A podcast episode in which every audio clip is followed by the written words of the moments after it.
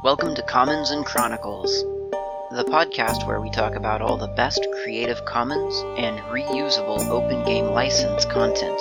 If you need resources for your creative writing, game design, or you just love lore, Commons and Chronicles is for you.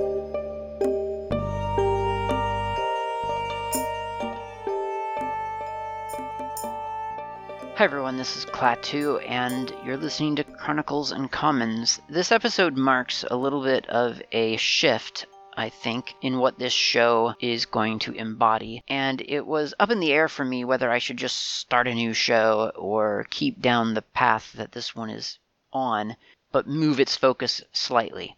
And don't worry, it's it's not such a change, but I do want to I wanted to broaden the scope of this show to be sort of inclusive of general gaming mechanics and game talk and and and move the focus away from exclusive being exclusively about lore. And the reason for that is because well frankly I've I've accomplished a lot of what I set out to do. And in the the very beginning I wanted to cover some of my favorite either open source or just public domain lore content and and I've covered a lot of it. I haven't covered everything. I haven't really talked about Tarzan. I haven't talked about Martian Chronicles, which uh, a guy named Lyle on Mastodon has recommended that I talk about. So there are definitely some things out there that I still have my eye on about as as as maybe a target for something that that ought to be covered. But it is there there's a considerable considerable amount of of research that is required of of picking apart a, a especially a, a, big series. So far, there's been a lot of small works that I've been able to pick apart. I think Conan was probably the biggest, maybe Lovecraft as well. Although I didn't really cover the, the Lovecraft universe or the, the, the all of the mythos around Lovecraft, and I did that intentionally, obviously. But but I did just talk about Dreamlands because that was what I was focusing on. There there's a lot to cover in in in certain other books. Trying to present the information in a logical and coherent way is it, it takes a little bit of of research and a little bit of writing and and so on. So I figured I could either stop recording weekly or I could take a look at other gaming topics out there and cover them in the meantime as I do my research and writing and and try to lock down the the things in in larger works. And this isn't this isn't entirely devoid of influence from the website mixedsignals.ml which if you, if you haven't been there yet uh, you should you should go there mixedsignals.ml it is the gaming blog that really is the the parent of this show. I mean, you've been to mixedsignals.ml slash CNC to get this show, whether you whether you realize it or not. That's where you're downloading these episodes from. But the, the website itself has a bunch of articles every every week. It has five it has a new article posted every day. So there's a lot of content on there. And I thought that it kind of made sense to to maybe talk about some of that content and cover cover some of the the stuff that we cover there. Now, not all of the content on there is always open source uh, based. So, in other words, there are discussions on on that site about about things that aren't in the public domain, like Evil Dead and Friday the Thirteenth, and other sort of classic influences on on gaming and and on a certain kind of storytelling. But there are other things out there that are relevant to storytelling and and gaming that I figure yeah, they, they should be they should get some coverage. They should have a little bit of have a little bit of um, airtime as well, and, and that'll help you if you don't read the blog. Then this might be a great way to catch up on some of the articles that you're missing. So in this episode and in in two more episodes after this, I want to talk about non-combat XP. If if you play Dungeons and Dragons or a similar game, then you may know that, and you may know this even just if you think about uh, the video games that you play. You you know that that your character progresses by killing things. That's the and, and in fact your your character encounters resistance to accomplishing their goal, usually in the form of life-threatening conflict.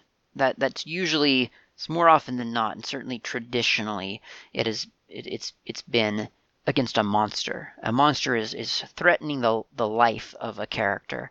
And if that character is able to defeat that monster in mortal combat, then that character advances. Now, you could argue that technically speaking, traditionally, it was actually based on gold pieces. Back in, in very old school D&D, your your experience, the, the, the, the level that your character was considered, and the powers that they had on the character sheet were, were based on well experience points and then experience points the, itself was was based on how much gold you had found. So the more gold you find or the more wealth you find the more experienced because the assumption was that as you find more gold you're having to work harder to find more of it and so your character is advancing. They're learning new skills. They're they're finding new weapons and so on. So that's kind of the base assumption of of D&D and since D&D was is so influential that's pretty much the base assumption of, of any tabletop role playing game you're likely to find. And obviously, that is also the base assumption of, of video games and lots of other things. It, it's it's often about a life or death conflict, and that's kind of interesting in a way because there are lots of tabletop games out there, not role playing games, but just board games as we as we used to call them, I guess. There, there, there's lots of those out there that, that don't have anything to do with life or death scenarios, and they're very good ones. You know, there there I mean, sure there are some that that are about life and death scenarios, about medieval warfare and things like that. But there's plenty out there like Ticket to Ride or Forbidden Island or Fluxx or lots of other things that that don't talk about life or death at all. It's it's really just about here's your goal. It's a race against time or it's a race against your other uh, your your competitors, the other players around the table, and and let's see what happens. So it is kind of interesting, I guess, in a way that D and D really does make that assumption that well you're playing this to to kill things. And and it's not necessarily like you have a personal deep rooted need to kill something. It's just that that's the conflict presented to you in the game. And i, I could really see and, and i'm sure they're out there. I, I haven't played them but i'm sure they are out there. Games that don't really dwell on actually that's not true. I have played them. Uh, blue planet is a great rpg from now I guess it still exists, and and at least the way that my gaming group plays, the a group that I'm a member of, uh, plays, we, we don't really have that much conf. Uh, we don't have battles all that often. There are there are conflicts of interest, and there are there, there's investigation to be done and there's talking to be done, but we don't really fight very often. And that's because combat in Blue Planet is actually pretty destructive. It doesn't take much to put a character down, so you try to avoid it. In D&D that's just not the thing to do. It's just very rarely is that the the way that people play D&D and that's okay. It's it's fun. The, the there's a very good system around battle and combat in D&D and why wouldn't you utilize it? That said, not everyone out there necessarily wants to fight. Uh, this became apparent to me, I think, I don't know, relatively recently, maybe a year ago, when when people in a gaming group that I was DMing for gave me subtle clues that the fight parts of D&D weren't necessarily the parts that were interesting to them. Those subtle clues usually included blank stares when I described exciting combat encounters and and g- the gory ways that people were were being slaughtered. And and really my players were were very much considering the battle that they had engaged in as self-defense, and they had no no interest in chopping people's limbs or heads off at all, and and really just wanted to protect themselves. And when they could avoid combat, they would. They would engage people in discussion, no matter how threatening that person was or that monster was. And I guess they're not the only ones because recently, and I say recently, probably meaning uh, probably a year ago now, so I guess I guess that doesn't actually add up. Yeah, it was it was back in August of 2017.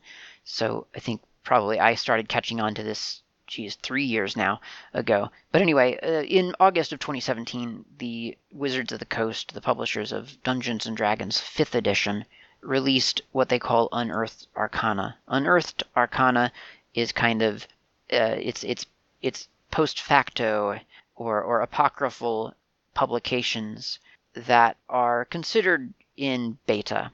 So, Unearthed Arcana are optional rules, they're not very well play tested, and they are considered to be things that you could try if you are playing D&D. You could try to incorporate these rules into your game. Very often unearthed arcana becomes official in some other book.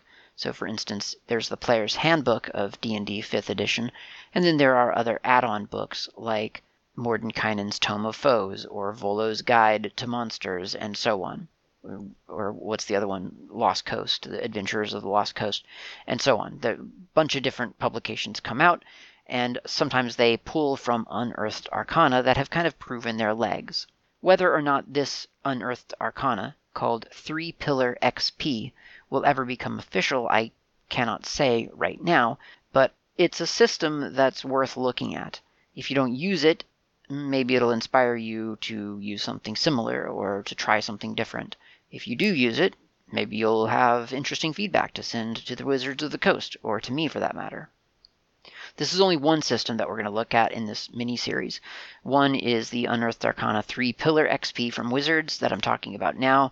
The next will be the Ultimate Intrigue book from Paizo, the publishers of Pathfinder. And then the third is a homebrew method that I implement myself because I'm lazy. The Three Pillar XP system, as it is called in this Unearthed Arcana publication, and I'll, I'll include the link for that in the show notes but it is dnd.wizards.com slash articles slash unearthed arcana slash three pillar xp. So if, if you're looking for it quickly, that's where it is, and and it's a it's a site worth following. The Unearthed Arcana division of Wizards of the Coast because really interesting things come out like all the time there. So anyway, um, three three pillar XP is this uh, really a drastically different XP system. To begin with, it starts or it, it bases its system on 100 XP per level. So, yes, you heard correctly. Players advance to the next level every 100 XP that they earn. And the, the plural they is significant here because XP is not awarded on a per player basis but to the whole party, which honestly is the way I've always awarded it, as has every DM I've ever played with. So I don't know if there are others out there being more stringent about that, I don't know. It sounds like a lot of accounting to me. I always just give XP to the whole party. Anyway, the point being is that 100 XP per level is a pretty big change if you look at the uh, uh player's handbook for D&D 5th edition. Second level is reached at 300 XP. So so by this system you'd be third level already, but in the in the actual player's handbook you're only second level at 300 XP, you're third at 900 XP your fourth level at 2700 XP, and 20th level is something like 335,000 XP. And again, in this in this new proposed system, you'd be 20 uh, 2000 XP would be 20th 20th level. Now, there's an advantage there because in that in that system everything is 100 based and we think in 100 based a lot, right? We we think of percentages every day. So in this advantage or in this system, there's the, the, the advantage of, of being able to look at, at XP potential and and and conceptualize how much of a percent of a level it is it, it, it should earn you. So something very small may only earn you, for instance, 10 XP, because that would be 10% of the way to the next level. Something smaller than that might be even less. Determining how much XP players have earned depends on their tier. T I E R. Now, tier is a concept mentioned pretty much in passing on page 15 of the 5th edition's player handbook. And it sets this concept in place, which is tier 1 is an apprentice adventurer. That is levels 1 through 4. So if you're levels 1 or 2, 3, or 4, then you are considered a tier 1 player. Or a tier 1 character, I should say. Tier 2 is local heroes levels 5 through 10. Tier 3 are regional heroes, levels 11 through 16, and then Tier 4 are archetypes, and that's at level 17 through 20. The three pillar system gets its name because it focuses on three kinds of common scenarios. So there's combat, social, intrigue, and exploration. Each pillar has unique goals. So within combat, players are rewarded for rendering a threat harmless, which does not necessarily mean slaying it. and that's significant. Of course, under the current system, you you you could do the same thing. You can. I don't think that there's anything written anywhere that says the monster must be slain in order to earn the XP. I've I don't think anyone's ever played it that way that I know. If you subdue a, a, a threat by tying it up and suspending it by its toes from the ceiling, then any DM that I would know would probably give XP for that, unless it was some kind of supernatural supernatural being that, that, where we have reason to believe that that letting it live at all would be would be harmful to the world. But anyway, in this one, rendering a threat harmless awards XP. And that's written into the, the rule set. Social interactions are rewarding players for turning important NPCs into allies, aligning them with their own cause, or denying them at, as assets to their enemies. And I like that that concept that the social social interactions can be looked at as a form of of combat in a way, and you're possibly you're, you're possibly dueling with people to either align them with your own cause, to see it your way, or to turn someone who doesn't care about you or maybe doesn't even like you into an ally, or at the very least making sure that they don't ally with someone who is against you. And then finally, there's exploration, which rewards players for finding treasure or finding uh, or, or for discovering forgotten locations. Using discovering locations as an example, here's how a tier determines the uh, amount of XP. So at the first tier, which uh, remember is levels 1, 2, 3, or 4, players gain 10 XP for discovering a site important to a small town. At second tier, levels 5 through 10, players gain 10 XP for discovering a site important to the kingdom. Third tier players, which is 11 through 16, gain 10 XP for discovering a site important to the world. And fourth tier, which is 17 through 20, uh, get rewarded for a site of cosmic importance. Now here's the here's a hitch. Here's the catch. Should a tier one party discover a site of kingdom-wide significance, so that's one tier above where they ought to. Remember, they normally get awarded for just finding a place of local significance of, of, of for a small town, for instance. Then they are awarded 10 XP for their current tier. So 10 XP uh, so they've just they've discovered this site so we give them the 10 that they would have earned if they had discovered less and we give them the 10 for discovering for, for the fact that hey you actually discovered something important to the kingdom so it is cumulative. Uh, the same is not true though the other way. So if a tier 2 party discovers a site below their current place they don't get any xp for for it at all. That's that they you know, so if you're a second level, or a, rather a second tier, level 5 through 10, and you find a, a small altar that has great importance to a small town, you just don't get any XP for it. Now, I'm going to argue that that's probably the weakest point in the system. It's not a deal breaker to the system, but that, to me, it, it's the kind of the weakest point because I, I feel like, you know, to the small town, that's still important. But I guess the the theory here is that well that's just part of your job as a second tier you know you should be finding those all the time we're going to reward you for a kingdom level uh, location but we're not going to reward you for something that should just be second nature to you. And i guess there's a little bit of, of fairness there. So similar definitions for xp amounts exist for social interaction as well. Combat and, it's in the that would be in the unearthed arcana. I'm not going to go over it here but it's it's worth reading obviously if you're going to try to use this. So similar definitions um, exist for the social interaction but the combat requires a little bit more calculation because all of the monsters in the monster manual already have the challenge rating the cr rating calculated based on you know the the actual system like the the way that people actually play d&d not the three pillar xp uh, version. Now, in most cases, players earn 5 XP per monster defeated, or 15 XP if a monster's CR is twice the average player level. That's APL. I will I will talk about that in a moment.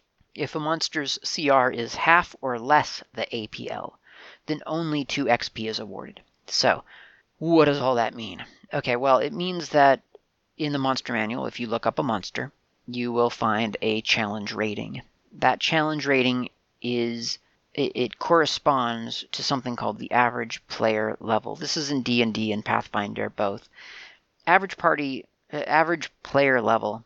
Actually, I think it is average party level. I say I'm, I, I I think I, I said average player level, meaning average party level.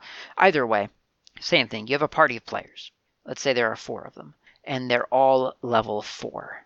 You find the average of uh, you find the average of all those of all those levels. So 4, 4, 4, and 4 is 16 divided by 4 people is 4. That's rather easy. If if all your players are the same level, and they often are, then then the average is just whatever level they are. So if they're all level 3, then your average party level is 3. If you're if they're all 6, then your average party level is 6. It only really gets complicated if there's there's one or two players of a different level than someone else. And that does happen because people get hit by particularly nasty beasts and get negative levels. So you might have, let's say, three parties at level 10, and then you got the one guy who got two level drained and is at an 8. So now you've got 10, 20, 30. 8 divided by 4 is nine. So the average party level there is nine. But generally, if you're if you're just starting out as a DM and you're thinking, what's the average party level? Just look at the the, the levels that your players are, and if they're all the same, then that's your average party level. So to reiterate what the combat rules are, uh, you get 5 XP per monster defeated, or 15 XP if a monster's CR, so if their CR rating is twice the APL. So, in other words, if you've got a party of third level players, that's a average party level of 3, and they're fighting a monster of CR 6, and they defeat it, then you give them 15 XP. Because frankly, that's it's well, it's not impossible, but that's really really hard. CR ratings are are pretty. Th- I think that's probably the most. I would I would maybe argue the the most scientific part of of of D and D or the most number crunchiest it, that they really seem to fine tune the CR ratings and and make make it such that your players have a fighting chance at actually defeating a monster, but not too much of a chance because then it doesn't feel fun anymore. Now, if the monster's CR is half or less than the APL, then you only get 2 XP. So it's a bit of a, a sliding scale there. So if your average party le- uh, level is, let's say, a 4, and they're right, they're fighting a monster with CR2 or of CR2, then then they get 2 XP for that defeat because that's pretty easy. So this this system is is kind of impressive in a way because it reinvents the entire the entire base assumption of D&D. And I guess in a way that's that's both its its greatest strength and its weakness because if you know D&D quite well, then this is, this does represent a rather drastic change potentially. That said, it's pretty easy to do all in all. I mean, the monster calculation's probably going to be the, the sort of m- the most work intensive, although arguably not even that. Uh, that's because there there are there there's certain there's a certain level of interpretation, I guess. I mean, the the adventures that you're running, unless you're running your own, they they probably don't they don't use the three pillar system. So you'll have to kind of you'll have to figure out when they find some important location. Well, is that well, actually, that's that's probably one of the easier ones to figure out. But for instance, there's uh, the social interaction. I kind of skipped over that, so let's I'll, I'll go through that. So tier one characters get 10 XP for having social influence over a small town or a village, or someone important to a small town or village. They get 10 XP for having influence over someone important to a city. They get 10 XP for someone important to a kingdom or a continent, and then 10 XP for someone uh, influential in the cosmic sense, including a deity itself. And again, those are cumulative upwards. So if if a first or if a third tier player influences a deity, then they're going to get the 10 XP for for their current level plus the 10 XP for the fact that they did one above their uh, above their level. There's there's even the same system for treasure. So if you find treasure that is considered rare at the first tier, then you get 10 XP. At the second XP, uh, at the t- second tier, you have to find things that are considered very rare to get XP for that for that discovery. So that's 10 XP. At third tier, you must find items that are legendary. Again, 10 XP award. Fourth tier, you must find an artifact for 10 XP. All of this fit, fits on a one page cheat sheet, which helpfully Mixed Signals has published itself. Uh, you you can download it from mixedsignals.ml. It's on the non XP or non combat three pillar XP uh, blog entry. It, it is one page, so you can download that and keep it in folded into the, the the front or the back of your player's handbook or your dungeon master's guide, and you'll have a cheat sheet that that explains it all for you pretty well it's a fun little system. I've, I've tested it myself and I've, I've been pretty happy with it. As I say, I, I guess maybe the monsters is the most intensive because it requires numbers, and some, sometimes that kind of scares some people. But they're they're actually it's simpler than it seems. The average party level, like I say, is usually, and you can usually even cheat if there's one player, if there's one odd man out that's a, a layer a, a, a level lower than everyone else. You can just pretend like they're the same level and it'll probably basically be the same. So you can kind of fudge it a little bit sometimes if you're not good with numbers. Um, and, and, then you just have to do simple divisions. Is the CR uh, half of what the APL is or lower, then I'll only give them this. If it's twice that or more, then you'll you'll give them 15 XP instead of 5 XP. So there there's a little bit of getting used to if you're a, a very experienced dungeon master or someone who's who's just learning and has learned, and all of your resources are based on the existing system. But if you are someone looking for something that for a system that doesn't necessarily assume combat is the the way that your characters or your players rather want to progress their characters through the game, then this is a really really great resource because there really is there's no there's no analog for this in the in the default system. I mean, I guess there probably is here and there if you look through the player's handbook. I think there's there are some things about influencing people, but but as a, a, a way to actually get through an adventure path or a, a module, I think you're you're not going to find all that in the DMG. You're not going to find it written out for you. But this this codifies it. It makes it very official, and it makes it more importantly usable across the board. So you don't it wouldn't be something where oh well you guys didn't kill that person you you talked to them instead and actually turned them into an ally or you moved them up from being very unfriendly to you to being basically ambivalent towards you. So here's this xp this makes that very clear. It makes it official. It makes it all all the math work together. You're not just inventing xps out of out of nowhere. There there are there's a very clearly defined rule about it, and it also simplifies it so that when you do have to make things up, you can kind of think in those percentages because a lot of us do anyway. And you know, well, this this was a fairly minor encounter, so I'll give them 10% of a level for that. Here's 10 XP. This was really small, so I'll just give them 5%, 5 XP. This was huge. I'll give them 15 XP or 20 XP, so on. So it's a it's a it's a neat little system. It's very um, very clean. It's pretty simple, which I think is pretty common in a lot of things around 5e, which is refreshing to quite a lot of people. So if it's interesting to you, you should go to Unearthed Arcana and, try it out, play it in a game. And certainly, I will put a link to the show notes for the cheat sheet, which you can use after you've read the full Unearthed Arcana, so that you'll remember all the different tiers and the XP awards for for all the different things that you can find. That's it for this week. Thanks for listening. Talk to you next time.